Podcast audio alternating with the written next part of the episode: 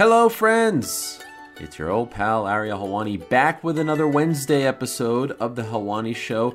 Three big time guests this week Paul Felder, who just retired on Saturday night officially, Charles Oliveira, the new UFC undisputed lightweight champion, and Carla Esparza, the number one contender, at least in my opinion, in the strawweight division. We'll get to all that in a second, but before we get to it, shout out to the Hoop Collective podcast. Brian Windhorst and his cast of characters are all over the NBA, the National Basketball Association. Big time Knicks game tonight. Game two, Hawks, MSG, the Mecca, Revenge. Let's go. Anyway, I tune in to each and every episode of the Hoop Collective. I suggest you check it out wherever you get your podcasts. Also, The Ultimate Fighter is back June 1st, next Tuesday, only on ESPN Plus. Sign up now at espnplus.com. All right, on to today's show, which does contain some language that may not be suitable for all audiences. So, as always, listener discretion is advised. Enjoy. Ladies and gentlemen, welcome to Ariel Helwani's MMA Show!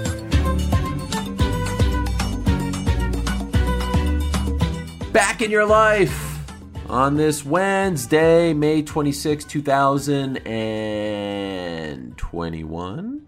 Hello again, everyone. Hope you're doing well. Welcome back to a brand new edition of the Helwani Show on this beautiful Wednesday afternoon. A lot to get to this week with three very interesting names. Before I get to the show, quick reminder no DC and Helwani next Monday, no Helwani show next Wednesday, no Ariel the Bad Guy next Wednesday. So we're off uh, next week uh, from start to finish, but we'll be back for the Monday episode leading into the next UFC pay per view, which of course goes down June 12th, Glendale, Arizona. You got the two title fights, and of course, the return of Nathan Diaz versus Leon Edwards. A lot going on, as always, in the world of MMA. On Saturday, there was some big news regarding Paul Felder, uh, a fighter's fighter, class act. No one. No one doesn't like Paul Felder. No one doesn't respect Paul Felder. Well, he has turned into a fantastic broadcaster, and uh, he retired on the job last Saturday while calling the fights. He didn't retire from commentating. So we spoke to Paul Felder about his announcement, where he goes from here, his career, regrets, highlights, all that and more. Also spoke to Charles Oliveira, the new UFC lightweight champion, uh, who of course uh, won the belt against Michael Chandler just a couple weeks ago.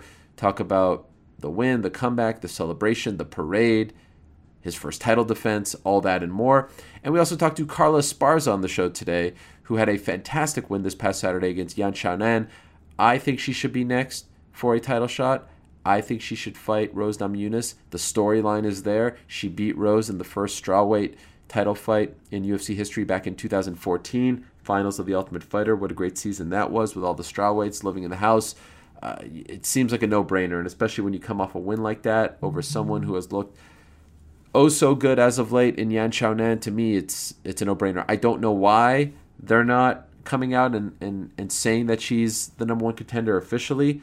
I don't know why they don't do that more often, to be honest. Like, the more titles, the more labels you can put on fights, number one contender, all that stuff, the bigger the fights are. And yet, for some reason, the UFC doesn't want to do this. Now, I think it's because of a leverage thing. I think it could be because of a, uh, you know, you you you you want to you want to hedge your bet. That being said, it just makes the fights bigger. So we'll talk to Carla about all that and more on the program. But first, here's my conversation with the Irish Dragon, Paul Felder, who, like I said, retired on Saturday. Last time we saw him, November, Rafael dos Anjos took the fight on five days' notice. What a career he had. Now he transitions to some exciting things. We discuss all that and a whole lot more. Enjoy.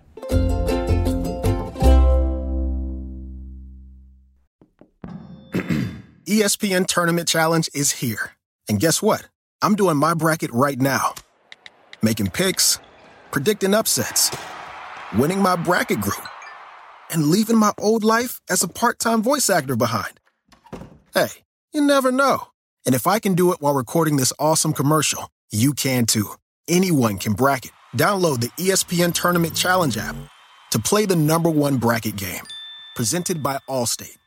All right, let's say hello now to a man who made some very big news this past weekend in the midst of the UFC broadcast. He was there to call the fights, but then we got some personal news out of Paul mm. Felder. He officially announced that he'd be retiring from active MMA competition, something that he has hinted at for quite some time, but he made it official on Saturday. And so, first things first of all, Paul, thank you so much for the time. I, I appreciate your time very much. Um, congratulations on the announcement. Congratulations on the fallout. Could I just ask first, like the last, I don't know, 48 to 72 hours, what is it like as you make an announcement like this? Because I'm assuming everyone is reaching out. There's text, DMs. It could be overwhelming, right? It is a bit overwhelming because there's a lot of people uh, that I care about that I'm trying to make sure I'm getting back to as many people that I know as possible and it's just uh, makes you a little anxious that you're oh, you're going to miss somebody that's um, somebody you care about and they've said something really nice to you or somebody that's somebody you respect and says something to and you're just trying to get back to everybody. But yeah it's been an it's been really really nice. I mean amazing to see kind of where i sat in the in the hearts of a lot of mma fans. And uh, it's where i kind of thought that I, I lived, but to, to see it the way it is and the respect that people put on my name and uh, and how much they enjoyed watching me over the years, it's it's been bittersweet because now I'm kind of like, damn, you know, I'm gonna miss that, but I'm it's definitely gonna be something I miss and uh, am not gonna go back to. I was gonna ask, are you already rethinking your retirement? You know, not, retirements and fighting don't usually last long. No, not for a second. Okay, I'm loving it. I was just at Dunkin' Donuts getting some donuts after a hard ass run this morning, and uh, I got a hard ass swim tonight. And I shouldn't be cursing. Is no, no, that's okay. Yeah, totally fine. All right. Um, so we, yeah, I want to get to that that that training that you're doing, but was there and not to put anyone down was there one message text phone call that stood out above the rest i mean it was cool like dc gave me a phone call and that's always good to hear from um, somebody that's been there has done this and is kind of relating to me. So it was cool to talk to him about it. And then, but he's one of the people that also stresses me out. Me and him were actually talking yesterday. He called me. I'm talking to him as I was uh, coming back from the airport, and Christine was picking me up and it transferred to my car getting picked up and I lost the call. And then I was saying hi to Christine and Ashley and I forgot to call him back. And I'm like, oh, dude. And then like a day or two later, I was like, oh my God, I never called DC back and I texted him. I thought he was all mad at me. He's like, "Bro, I'm not. I'm not mad at you." I, I was like, Whew. "Um, uh, who else? I mean, there's just so so many people, but yeah, I mean, just the fighters. You know, to see all the fighters uh, react and to hear Dana say good things about my career and um, just all the staff backstage the night I retired talking to me. I mean, these are the people I work with and I have a lot of respect for. So it, it that meant a lot. Do you remember when you made this decision internally before announcing it? Of course, like how long ago have have you made this decision, and how long have you been sitting on it? Man, I mean, I, I guess I'd say the last few months I've pr- probably been pretty sure, and I've been saying it out loud to everybody and everybody just keeps going, no, no, no, you'll you'll do another one, you'll be all right, you'll you'll get motivated, you'll do that. And and I'm, I've been trying to tell people it's like when you have a problem, but all your friends are just brushing it under the rug. You know, uh, my cries for help of wanting to retire, I've been I've been saying for a really long time, and I think. I think I finally put my foot down and got pretty serious with everybody. And I was like, listen, I, I really I don't think I've got it anymore. I don't want to I don't want to fight because they kept saying, well, what about this person? What if what if Conor wants to fight you? What if this? And uh, I was like, man, it, it really doesn't it's not the who anymore because at first that's what I thought it was. I thought maybe it's I'm not getting the big fights, I'm not getting the, the fights that I want, but I think it's just I don't want to put myself through what you have to put yourself through anymore. And so, um, coming to the conclusion of like sitting there and saying being out, like you knew that was coming, right? It was probably what was Saturday like for you? Like actually saying it to the world, and you're calling a few fights, yeah. And now it's like you know, producer and you're probably you're up next, but like, what was that all like? And then what was the aftermath like? Because then you have to go back to calling fights. Yeah, it was weird because I for I forgot when they told me we were gonna do it, so. I didn't know. I saw them like a camera come up, but throughout the night, the the cameramen were filming the corners. They were also filming me, Mike, and Brendan, and filming a, bunch of different stuff. So a, a, a you know a camera kept coming up for for close ups of us, and I kept thinking, oh, this is going to be it. And then then when they set up the camera, and Zach was like, all right, uh, your your thing is coming up now, and I was like, oh, but I didn't know there was a little video that had been made. I thought it was just going to be kind of um, set up by Brendan and and go from there, but then then getting back to it was no issue for me really. I mean, I had my little moment. We had a little break. I got to collect myself. And it had been something like we just said, you know, I I knew for months now that this is where I was going to go. I just didn't know how I was going to do it. I talked to you about it.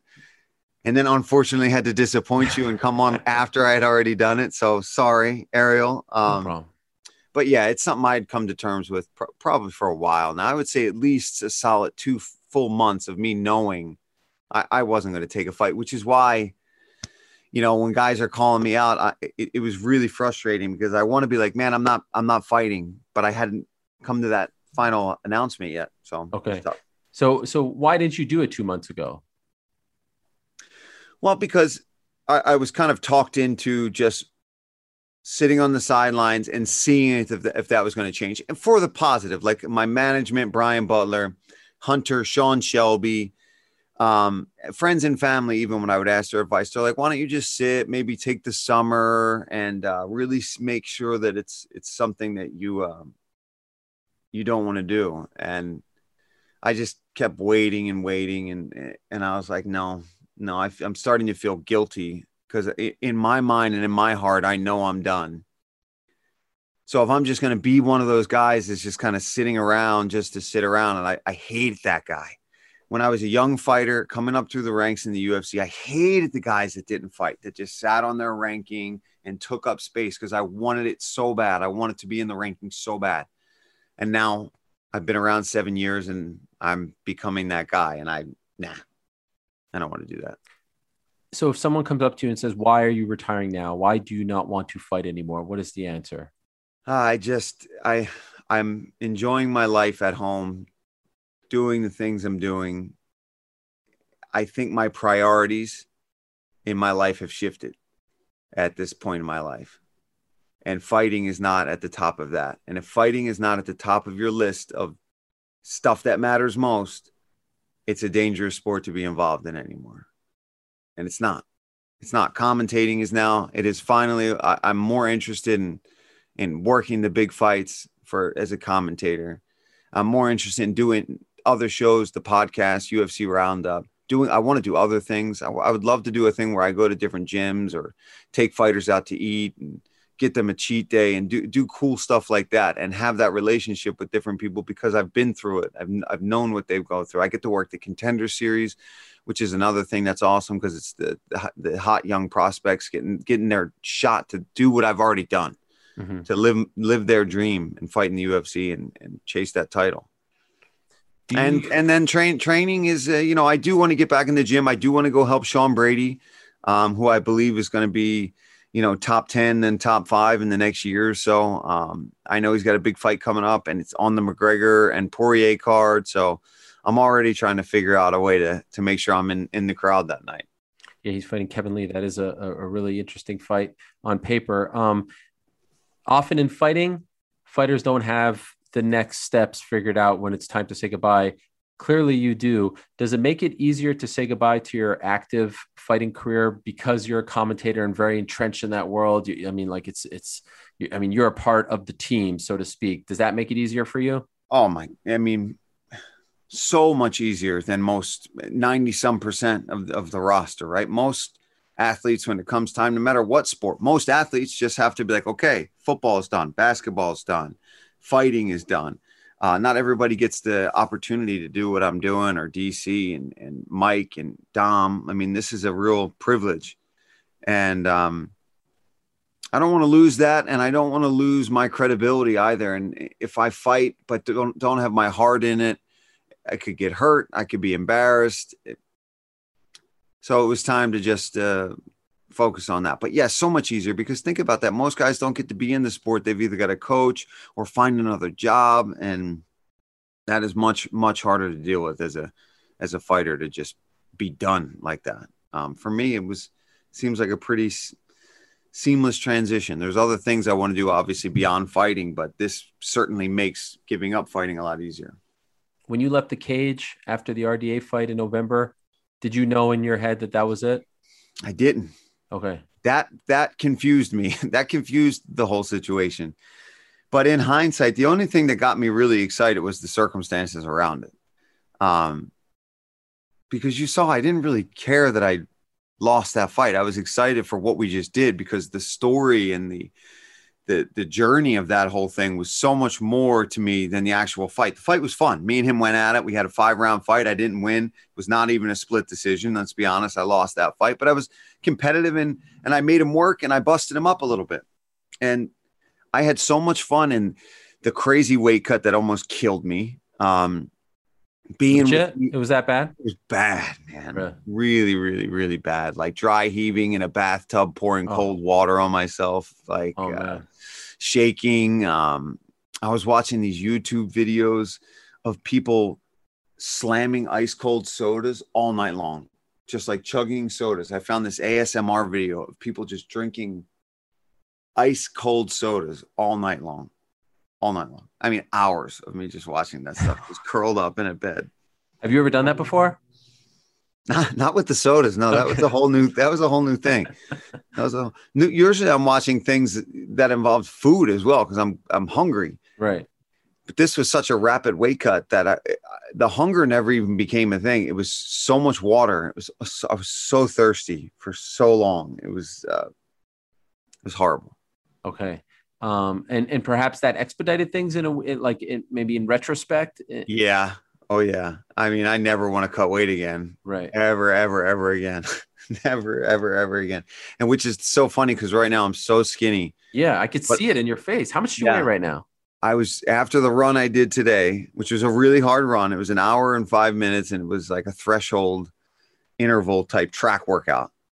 Um, I was 169. Wow and that's walk around six months removed from your last fight. Have you are you like what do you usually see? I woke up this morning, just fresh, first wake up, take a pee, weigh myself, which is what I normally. I was 172. And and what are you usually six months, you know, out of a fight back in the day with close, nothing on the horizon? Close to 200 pounds. Wow. And and why are you so light? It's because of this. I've been tr- training for this um, half Ironman. And when's that going down? June 6th. And do you think that you will keep this up post June 6th?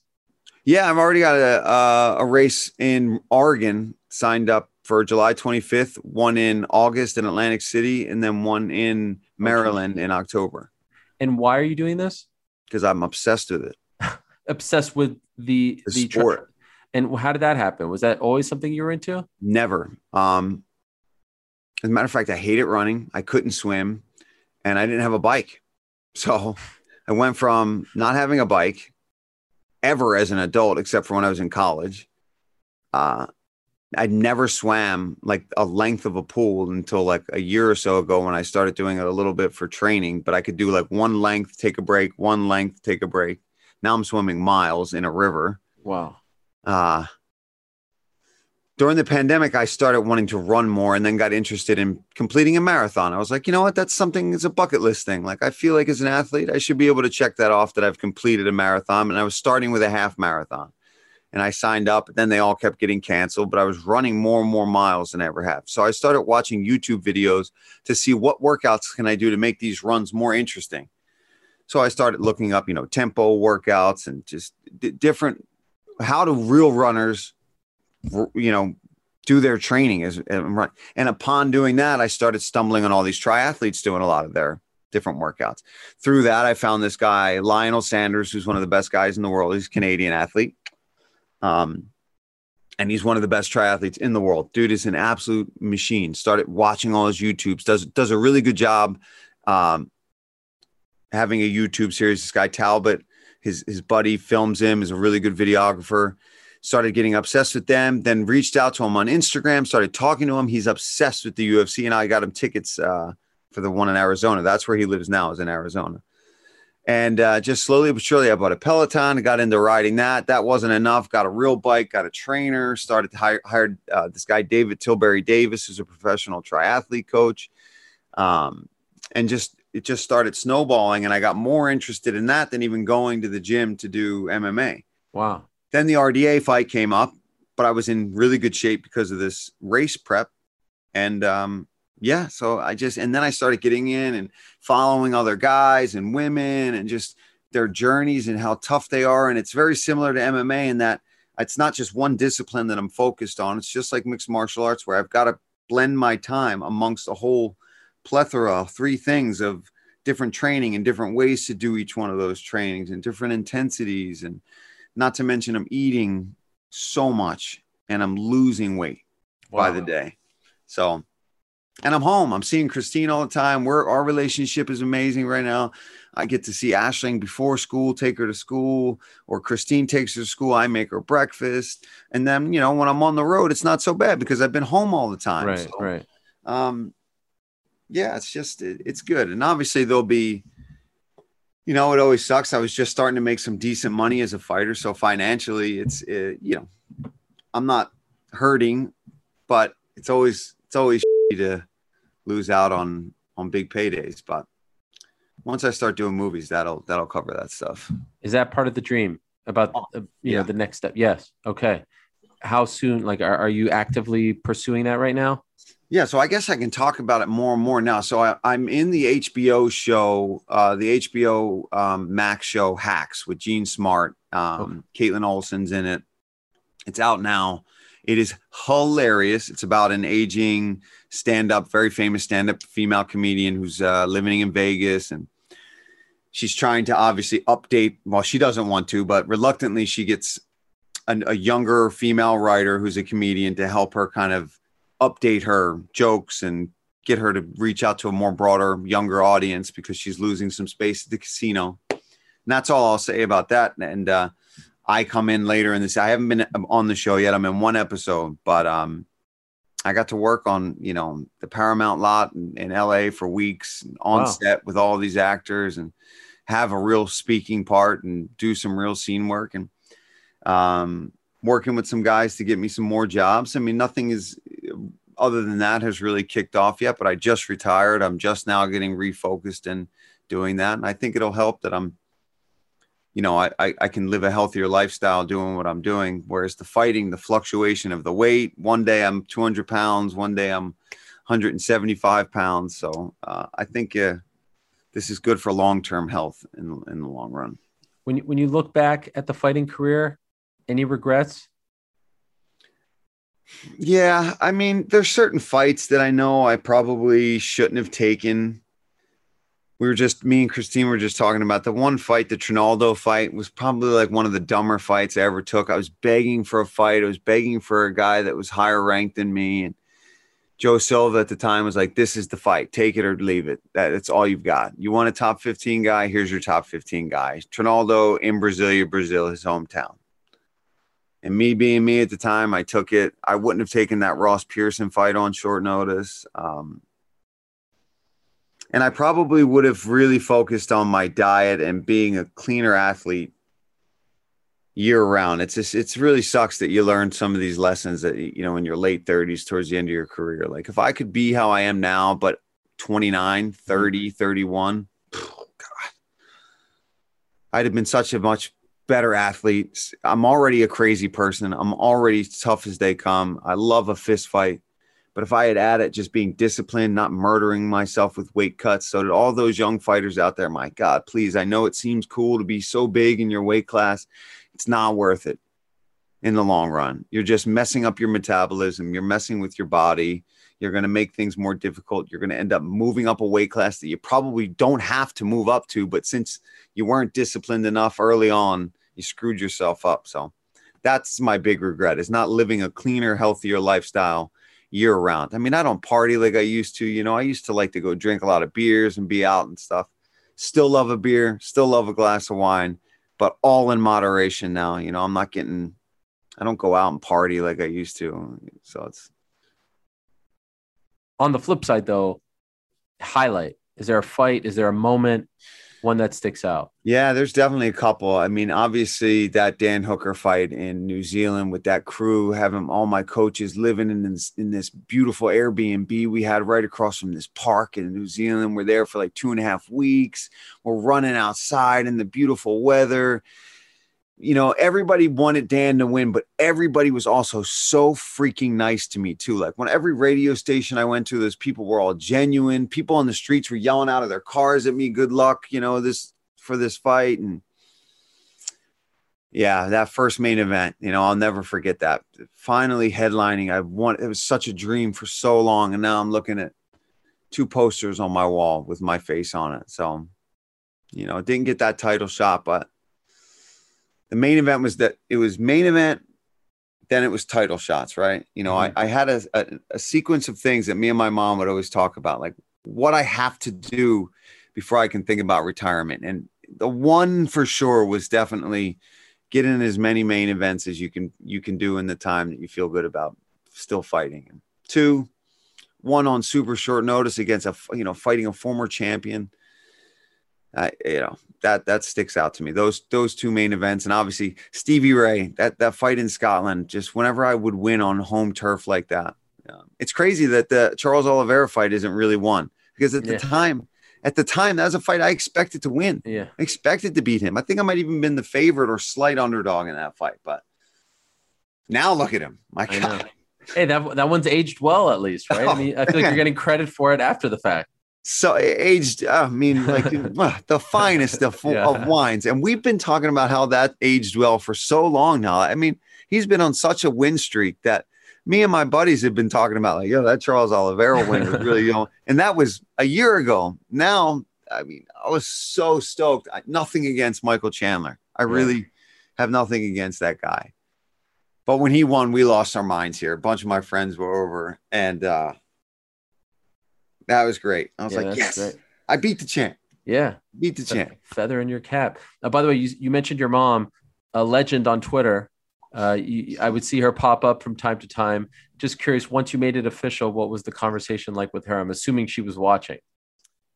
Yes, yeah. She said, uh, you know, very classy, and she loved how I handled it, and that I that I'm choosing to go out. It's really important to me, and I think to my family and the people that love me and care about me that I always said, listen, guys, when I know it's time, like I will leave the sport. I, I will, and this is, you know, I was saying this even before there was commentary jobs and stuff like that. Like I knew I wouldn't, I, I didn't want to overstay my welcome. I'd rather leave the party a little early and have an Irish goodbye and just peace out before anybody sees me get too drunk at that party. And if I stay too long, get beat up too much longer, uh, I want to keep everything intact.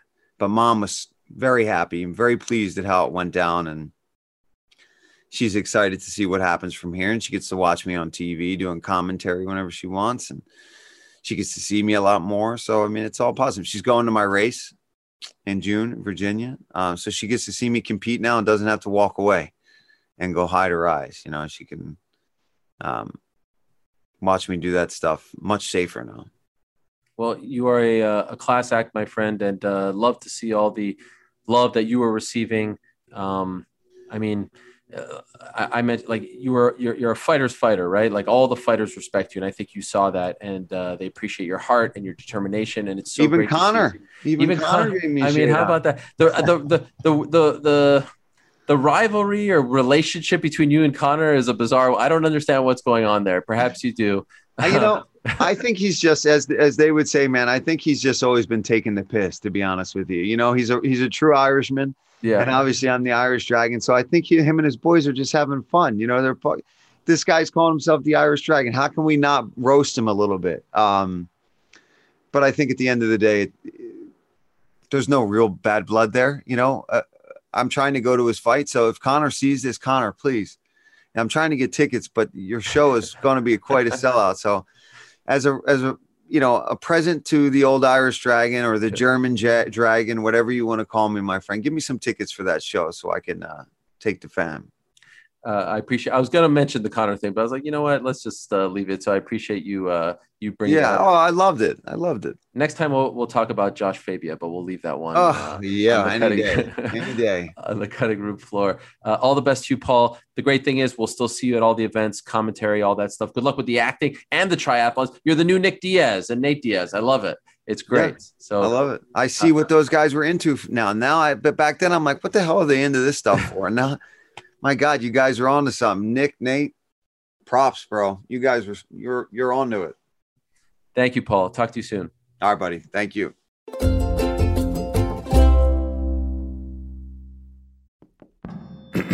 ESPN Tournament Challenge is here. And guess what? I'm doing my bracket right now. Making picks, predicting upsets, winning my bracket group, and leaving my old life as a part time voice actor behind. Hey, you never know. And if I can do it while recording this awesome commercial, you can too. Anyone can bracket. Download the ESPN Tournament Challenge app to play the number one bracket game. Presented by Capital One. All right, let's say hello now to the brand new, undisputed UFC lightweight champion. You know this man, Charles Oliveira, less than two weeks ago. He won the title in Houston, Texas. Phenomenal win, phenomenal performance. What a comeback it was against Michael Chandler. He's kind enough to join us from his home in Brazil. Charles, obrigado, parabéns. Thank you for the time. Charles is, su- is super happy. Eh, I want to say thanks for the, the pleasure to talk to you. Uh, could you describe, if possible, what the last 10 days have been like in your life? Winning the belt, the way in which you did, coming home, the reception that you got. How do you describe the last 10 days in your life? Charles is, living uh, paranormal days here in Brazil. He's so glad, so happy, and can't understand what, what is happening in his life. Uh, we saw amazing scenes when you returned home. They had a parade for you. You're on a bus, all these people. Were you expecting that reception? Ch- Charles imagining that we'll you have some people uh, waiting us, but we'll better in a in a different way. Charles could could not be. Uh, how can I say? Charles would not ex- expect in this way, in this in this size of of people, Who who organized that? organic. You know, the people that start to come in like uh, from different states, for different cities, and come to Guarujá. Uh, you know, we've seen other great Brazilian champions win belts: Amanda Nunes, Anderson Silva, Jose Aldo, uh, Junior Dos Santos. I have never seen something like that before. Why do you think your win has meant so much to fellow Brazilians? Charlie said that uh, he's believing in his history, you know, uh, the way that he come to UFC, all these all these years that came uh, that was in this fight, know. Mm-hmm. Uh, yeah, that was your 28th UFC fight. You've been in the promotion for 11 years. Can you be honest with me, Charles? Was there a time, you know, when you had those eight losses in the in the company, was there a time where you didn't believe that this was possible, that you'd be able to turn your career around and become undisputed champion? Did you lose hope at any point? Charles had on his heart that uh, one this day will come. Uh, he never lo- lost lost the the hope, you know. Uh, Yeah. And this day is coming. So if I would have told you in 2017 in Detroit, you lose to Paul Felder, that's your last loss. Hey, Charles, don't worry. You're going to turn this around. You're going to be champion in a few years. You would have believed me? For sure, for sure, hundred percent. How did you stay so positive? How, like most people wouldn't have believed me. How did you stay so focused and, and motivated and positive about reaching this goal? Uh, Charlie said that the 100% that wa- was his fate, the power of trusting God in his destiny. Going back to the fight, when you had him in the uh, the body triangle for the rear naked choke, were you surprised that he was able to get out of that? Charles was not was not was not surprised. Uh, Charles was ready to and any move any movement that the Chandler can could do. Do you remember what you were thinking going to the corner in between the first and second round? Because it looked like he was close to potentially finishing you. Do you remember what was going through your mind and what your coaches told you in order to regroup? Charlie said that uh, when the round finished, he get up uh, like normal, you know, feeling good and go directly to the corner and sit down and wait the instructions. You weren't nervous. You weren't hurt. Nothing like that. My coach only uh, only asked if I feeling good, and I said I'm okay. And he just put the the, the fingers on my eyes, but I'm okay. Uh, when you won the fight and you jumped over the cage, who were you celebrating with? I just want to celebrate, and I said to Joe, "Thankful, I'm so glad," and I just want to celebrate. And those other people that you ran over towards in the in the crowd, who was that? Were those uh, family members, friends? Who was that? Yeah, old friends that live in USA and uh, that I that I have a, a long uh, friendship. Uh, now back home in Brazil, a lot of people talk about uh, where you live. You you live. Do you still live in the favelas? And do you have, if so, any plans of leaving now that you're champion?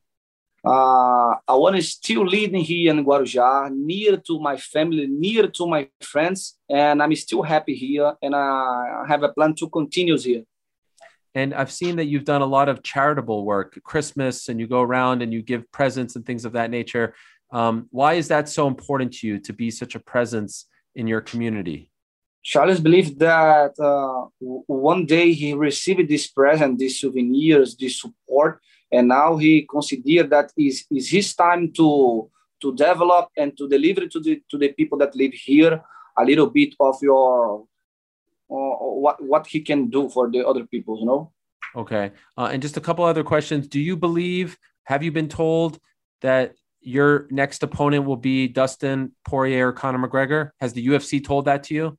Uh, UFC didn't told yet, but uh, the crowd is, is telling this, and I'm anxious.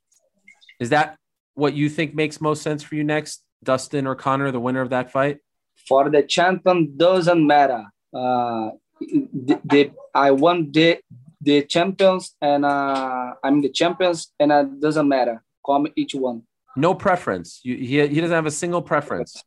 No. Wow. No. Uh, um, will you be watching that fight on July 10th? For sure, 100% in front of TV. Who do you think wins? Will be a, will be a big fight. Uh, it's just it's, ju- it's just two big names. But you don't have a, a pick, a prediction. I don't know.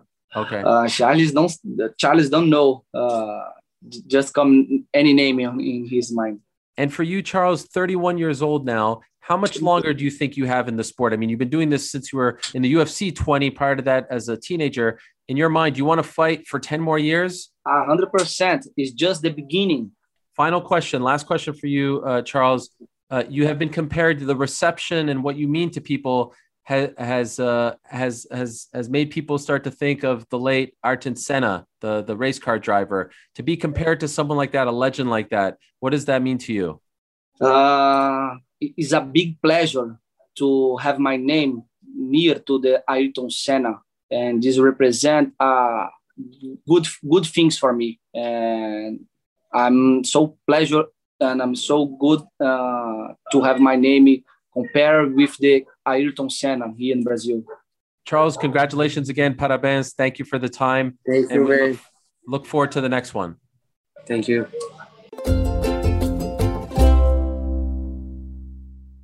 All right. Now let us say hello to who I consider to be the number one contender in the UFC women's strawweight division. The young woman who had a fantastic win this past Saturday night in Las Vegas against Yan Xiaonan, arguably one of her best, not the best. I think we can all agree on the best, but one of her best in the UFC thus far. And I think she cemented her spot as the number one contender. For some reason, there's some reluctancy in uh, in cementing that spot and making that announcement from the UFC brass. But we'll get all those answers to all those questions from the one and only Carla Esparza, who's kind enough to join us right now. Carla, how are you? I'm doing great. Great to talk to you, Ariel. It is great to talk to you, and congratulations on the win. Would you agree? So, when I was alluding to potentially your your your number one top performance, obviously the title win against Rose would be number one. I think this was number two. Would you agree with that? Oh, 100% for sure. Did you feel like you had to do something emphatic? Did you feel like you had to make a point, get a finish, do something great in order to turn the non believers into believers that you are, in fact, the number one contender? Um, Definitely. I, I feel like if I, uh, my mentality was going in, you know, I think the fight with Rose made sense no matter what for the winner. But I think, uh, you know, if, if I went in and had kind of like a boring, you know, decision victory, it would have been like, ah, we're not, I don't think people would have been hyped as hyped up for the fight. So I think this really got people excited. So I said leading up to this fight, obviously not knowing who was going to win, that this was the clear number one contender fight at 115, considering what you've done as of late, considering your past with Rose, considering what Yan had done as of late, her past as well. Like it just seemed like the perfect number one contender fight. Yet for some reason, they never came out and said that. And I know they don't do that all the time now, maybe to, you know, uh, hedge their bet, so to speak. But did that bother you that it wasn't a clear cut number one contender fight out in the public? You know, a little bit. Um, in my mind, it was always, you know, clear. It was always number one contender fight. You know, especially since there was talks of me fighting for the title even before this fight. So, you know, I would like to hope so, and you know, hope that uh, they just make it happen. But you never know with the UFC. Like, obviously, we've seen a lot of people just kind of cut the line and and get in for that. Speaking of of the last few months, um, when it seemed like they couldn't come to a deal with Rose there for a second, you were being put out there as the potential next opponent for Zhang Wei Li. Did you feel like that was a true possibility, or did you think that you were kind of getting stuck in the midst of this negotiation? I definitely thought it was a true possibility. We they actually even had set up the fight to be announced. Um, the they were going to give us the fight on like three weeks notice, and I was like, I'm in. Like, let's wow. do it. And then, um, you know, they were like, well, she needs at least uh, five weeks to make weight or whatever the case was. And uh, they, they only had the last card. It was like in four weeks. And uh, they were just waiting on waiting, waiting, like to hear. I like I was told from someone that they even saw the the promotional flyer like backstage wow. at the fights. Like they were ready to like put it out, but they never got an answer from her. And then obviously when they did, it was a no for whatever reasons. Interesting. Were you disappointed when that didn't come to fruition? I was a little bit disappointed, but you know, I feel um, you know, this is I, am just going to be patient, and and it was going to come. Uh, when you by the way, when you watched the Zhang Rose fight on April 24th, were you surprised by not only the result but the way in which the fight played out? Since you you obviously know both quite well. Oh, definitely. I think that caught everyone off guard. You know, I, I, think a lot of people may have thought that Rose definitely could have won that fight, but just in the fashion that she won it, like so early on against such a like a tough striker. I mean, you saw Weili and and Joanna like go at it like in a war. Like they're obviously some super high level, you know, athlete strikers, and to see someone just go in there and just put her down like that in the first round, it's definitely a little uh, surprising as you were watching that, did you think that that actually increased your chances to be next in line for a title shot? You know, had you you defeated Yan Xiaonan, what you did because of your history with Rose? Yeah, not only my history with Rose, but with Joanna's history with Rose. I think, right. um, you know, Weili and Joanna had such a such an epic fight that having a you know like a part two would could have made sense um, but I think with Rose, especially given that Joanna, you know, had recently lost to her twice, um, and then obviously I have a win over Rose, I think the fight uh, definitely just made a lot more sense. All right, so then you go into this fight against Yan. Did you think it would play out like that? I mean, she's looked really good in the UFC and even prior to the UFC, but to have the uh, the success that you did on the ground um, and to stop her, like, did you all feel like the fight? You know, did you did your whole team feel like the fight would play out like this, or were you expecting something differently? You know, you always go in every fight kind of expecting a war. Like, you can't be like, I'm going to win this fight in you know one or two rounds, and then it's going to be done. Like, you know, I was prepared for a tough fight, especially seeing the fight with Claudia and seeing that she was able to really like neutralize her takedowns in the second and third, and you know, she got her timing in. She was circling. She was you know, really judging the distance well. I definitely thought I was going to have to work a lot harder to get in there. I was prepared to go in for, you know, not one takedown, but two, three, four, five, you know, to solidify that if I had to. But, you know, I, I'm not complaining, that's for sure. What about the blood? How did you feel about that? Um, it's always nice to see blood when it's not yours. okay. So it didn't make things more difficult. I mean, obviously you you had no problem finishing the fight, but it, it makes things slippery, right? not it I don't think so. Not in this case. Like, okay. um, I feel like I had the, the, like the lock in over the legs, and you know, it, it really didn't uh, cause a problem. Okay. Um, it, I mean the the the the fighter kit that you were wearing was pretty gnarly after the the fact. What are you going to do with that? I don't know, honestly. Like, I mean, uh, I've I've had different thoughts. I mean, I might frame it because it's such a cool like piece, but yeah. um, you know, I was actually thinking about maybe like selling it and donating proceeds to charity or something. I think that'd be cool. Like, I don't know. Like, let me know if anyone's interested. I, I feel like there's going to be a lot of people who are interested in that. It's, uh, I mean, you can see the photos on your Instagram, and I'm sure now that the blood has soaked in, it's a pretty cool visual. It's probably mostly pink at this point, I would imagine. Um, eh, correct me if I'm wrong. Is that the bloodiest fight you've ever been a part of? Maybe it's it's a close one. Uh, when I fought Nina Ansaroff like years ago in North Dakota, like uh, she caught me with a with a kick to the nose, and like that was all my blood though. Like my uh, I had like a gray sports bra, and I took it off, and it was like pure red, you know. After and you know, it was that was a really bloody fight. Like I was bloody from head to toe, but that was on mine. So I definitely happier about this one. Just the eleventh crucifix win in UFC history, which kind of surprised me. I thought there would be more. So yeah. just goes to show, you know, how uh, you know how rare that is. And um, I mean, obviously, once you lock that in, it's it's very tough to get out, and you're so strong on the ground. So, like I said, it was supremely impressive.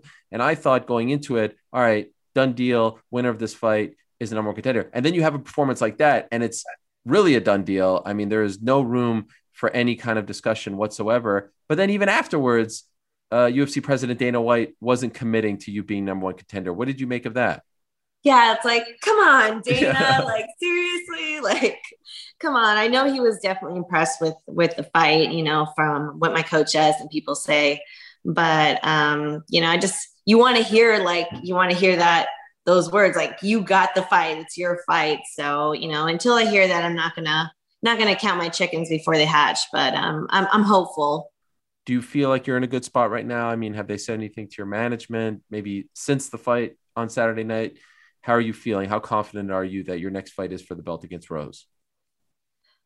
I mean, I'm I'm confident, but at the you know at the same time, like I, I know that it's potential. Uh, there's talks of it going to Weili too, and for me, that fight doesn't make sense. You know, it's it's not like she, you know, she's a like you know like a lawsuit, like a you know, GSP or like a Jon Jones, someone who's had like this, like these five to 10, you know, like defenses and, you know, it was a fluke. It's like I felt that Rose went in there and she fought a smart fight and she figured her out and she knocked her out. And I don't think that um she's really in a place to to get a rematch. And I think that she's a great fighter. She might be able to fight her way back there for sure. But um, as far as next fight goes, I don't think that fight makes sense. Your poor manager, Brian Butler, uh, represents you, Zhang Wei Li, Rose. I don't know how he navigates this whole thing, to be honest. how do you feel about it? It's crazy. The one nice thing about it, though, is I kind of always had the inside scoop of like what was going on, you know, because sure. when, when they have other managers, you're just like, what is going on? It's radio silence. But at least I kind of like would be like, okay, well, this is happening. We're waiting on this or whatever the case may be. Um, regarding Rose, she has certainly come a long way since your fight against her in 2014, the inaugural strawweight title fight in the finals of the Ultimate Fighter. Uh, how much do you think she has truly improved since then? Do you feel like she is a much better fighter since then? And, and if so, where? Oh, definitely. Um, it's uh, she, she's always been a great fighter. Like if even back in the Invicta days, you know, as as like a young fighter. She's been a martial artist for a long time and you know just seeing her always have these like crazy finishes flying arm bars and you know all these things. She's always been like a very dynamic fighter. Um, but i feel that um, it's hard to say uh, if she's improved like you know too much on the ground. She's always had great jiu-jitsu but you know so many of these fights have been with other stand-up fighters and i've kind of expected her to go to the ground but she's just stood you know, stand and bang with everyone. And, you know, she's knocked people out. I mean, like I, I saw her drop Michelle Waterson with a head kick. She knocked out Weili. She knocked out Joanna. Like, I mean, it feels like she really came into her, like into her timing and, you know, like her, her process as far as the striking goes. How about yourself? Where, where do you think you've improved, improved the most since that fight, that first fight? You know, I, I feel like I've improved everywhere, even my wrestling, you know, like uh, I've, I've worked so much in so many areas from like obviously the, the technical aspects, you know, like jujitsu, striking, wrestling, but even um, mentally, I feel like I've improved a great deal. You know, I've worked a lot on that. Um, I've worked a lot on, you know, getting stronger, like my, my nutrition, supplements, everything. So I feel like just all across the board, I'm just a bigger, stronger, better fighter.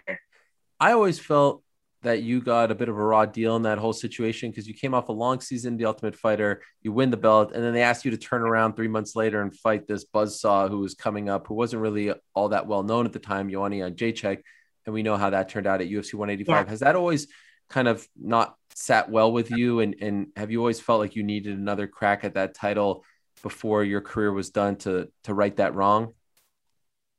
Definitely um you know i think i could sit and i could be um you know bitter about that and and whatever but you know I, I feel like i just have to use it as motivation and you know just make the best of it and and you know hopefully like here i am you know put you know contending for another title and um you know you can't control the past and you know i'm, I'm proud of what i've done like you know even though my reign was short, you know, I was, you know, very proud to be able to be the first champion in our division. And I mean, if you see like, unfortunately, like, you know, some of the other champions uh, for the women's division, the inaugural champions have kind of not, uh, you know, had their belts taken for other reasons. So, you know, at least I went out on my shield, you know what I mean? So, um, yeah, hopefully, uh, hopefully can come back and kind of right that wrong and get the title again.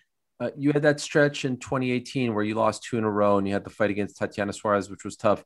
Um, did you ever lose hope? Did you lose confidence? Did you find yourself thinking that that would be an unattainable goal to get back in that title fight during that stretch?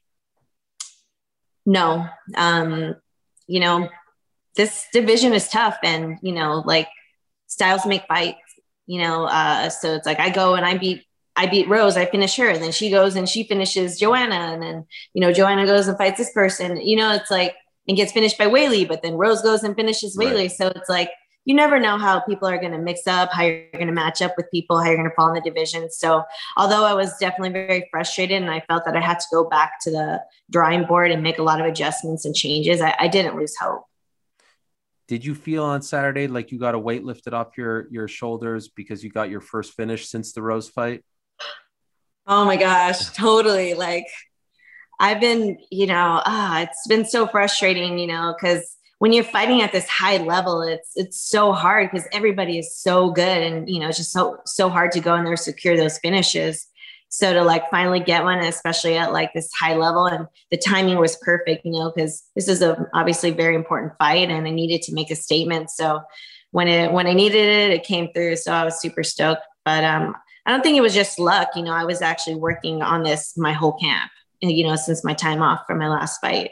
Yeah, I know. And, and certainly I don't think uh, any sane person would believe that. I think sometimes we take for granted, like, oh, are you going for the finish? Uh, most fighters, I mean, I think there are some who have been branded as ones who just try to like ride out the decision victory. But I think most fighters want to finish to get in and get out as quickly as possible. And we take for granted just how hard it is to actually finish another human being, like get a stoppage of some kind uh, against. And I'm sure there's times where you get frustrated where people say, "Oh, all you do is get decisions." Um, from my vantage point, it looks like you're always trying to advance and and inflict damage and things like that. Do you feel like you have been, you know, kind of misunderstood or unfairly, you know, characterized as someone who doesn't go for that? Um, I think a little bit. You know, it's like you you never want to have that label as like lay and pray, right. like I, I, definitely feel like I really, you know, try to inflict damage um, whenever I fight. But it's just hard because I think a lot of people know that they're potentially going to be in that position with me, and they're uh, they don't want to open up. They want to like they want to neutralize. They want to like hold on. They want to grab my arm. So it's like you often see me in my my fights, like just like trying to like jerk my arms out of people's like grasp, and it just they're just trying to like not get hurt, which which makes sense, and you know potentially get like stand ups or whatever. And um, you know, so it's, it's it it makes it hard because I, I definitely want to get those finishes, but um, that's why we keep working. That's why I, I keep studying and improving and figuring out how to how to deal with these things. Uh, perfect world for you. When would you like this title fight to happen if if you had your say? Um, I think uh, in a perfect world, I think sometime within like September to December would be great. Uh, in the September to December range. Yeah. Okay. All right. Because you, I mean, you you had a, a long, you know, a long break in between your last fight in July and this one. Um, you were supposed to fight in December, but it, it, was never revealed why you had to withdraw from that fight. Are you are you able to say why? Oh, um, yeah. So I never like I never for sure accepted that fight. Like I had taken two fights back to back. I was a little bit like burnt out, and then you know it was a potential of you know t- title fight could be on the line. So just kind of like waiting it out and just you know fighting uh, Amanda Ribas. You know she's a great fighter and all, but you know fighting someone ranked so far like not you know like quite a few spots below me really didn't do anything to advance my career, but did a lot to advance hers. And mm-hmm. I was just trying to make the the smart move. You know, obviously I'm not like afraid to fight her. You know, I've been fighting the best of the best for over 11 years. So, you know, it was just a matter of, you know, like I'm not gonna rush myself into a fight when like, you know, it has nothing to do with her, but it's just like I'm not ready to fight yet. I just needed a little bit more time off because, you know, burnout in the sport is real. You know, this these camps are very intense mentally and physically. So I just kind of wanted to wait. And I told her, I was like, well, I'm willing to, to go, you know, in like January, I was like, you can either wait for me or, you know, fight someone else, someone else and we'll fight later. I was like, it's not that I don't want the fight. I was like, I just need a little bit more time. Okay. Um, and so, uh, like we talked about your manager also Brian Butler also represents Rose. Do you have an inkling as to what Rose, we haven't really heard from her. She's not the, you know, call out or post something on social media type about fighting. Do you have an inkling as to what she prefers? Whether it's a rematch against Zhang or a rematch against you. I would imagine she would want to right the wrong against you, um, but I'm not, I'm not sure if you have an inkling.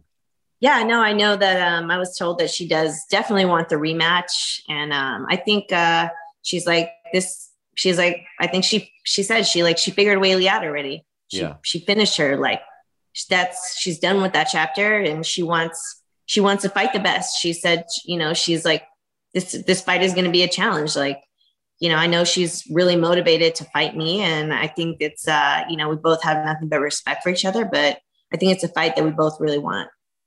Final thing and uh, perhaps most important i saw you had some uh some cookies after the big win. Of course you are known as the cookie monster. What kind of cookies did we have? Like how are the cookies these days you know outside the apex las vegas? I mean can we get good quality stuff or is it kind of run of the mill stuff yeah, I mean, there's there's so many options. We uh, we went to my teammate Alex Perez got uh, these Crumbl cookies, and they were like so big that it's like eating a cake. Oh my like, gosh! Yeah, they're so good. I had like a German chocolate cake cookie and like chocolate chip and like a fruity pebbles one. Like, uh, yes, yeah, it was so good. what what is? I, I feel like I've asked you this throughout you know your your your time, my time covering you, but number one on the pound for pound cookie list for you is what? Double chocolate chip, like softer ones. Like those yeah. are my favorite. Uh, Girl Scout cookie favorite Samoas.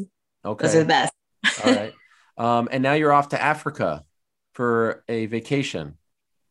Yes, I am going to uh, Botswana to do a safari, and then wow. I will be going to Victoria Falls to do like whitewater rafting and bungee jumping, and you know, just a bunch of cool stuff you don't hear a lot of people doing this uh, right now. I mean, uh, hopefully things are getting better all over the world, um, but you, you don't hear a lot of adventures being planned. So kudos to you on doing that.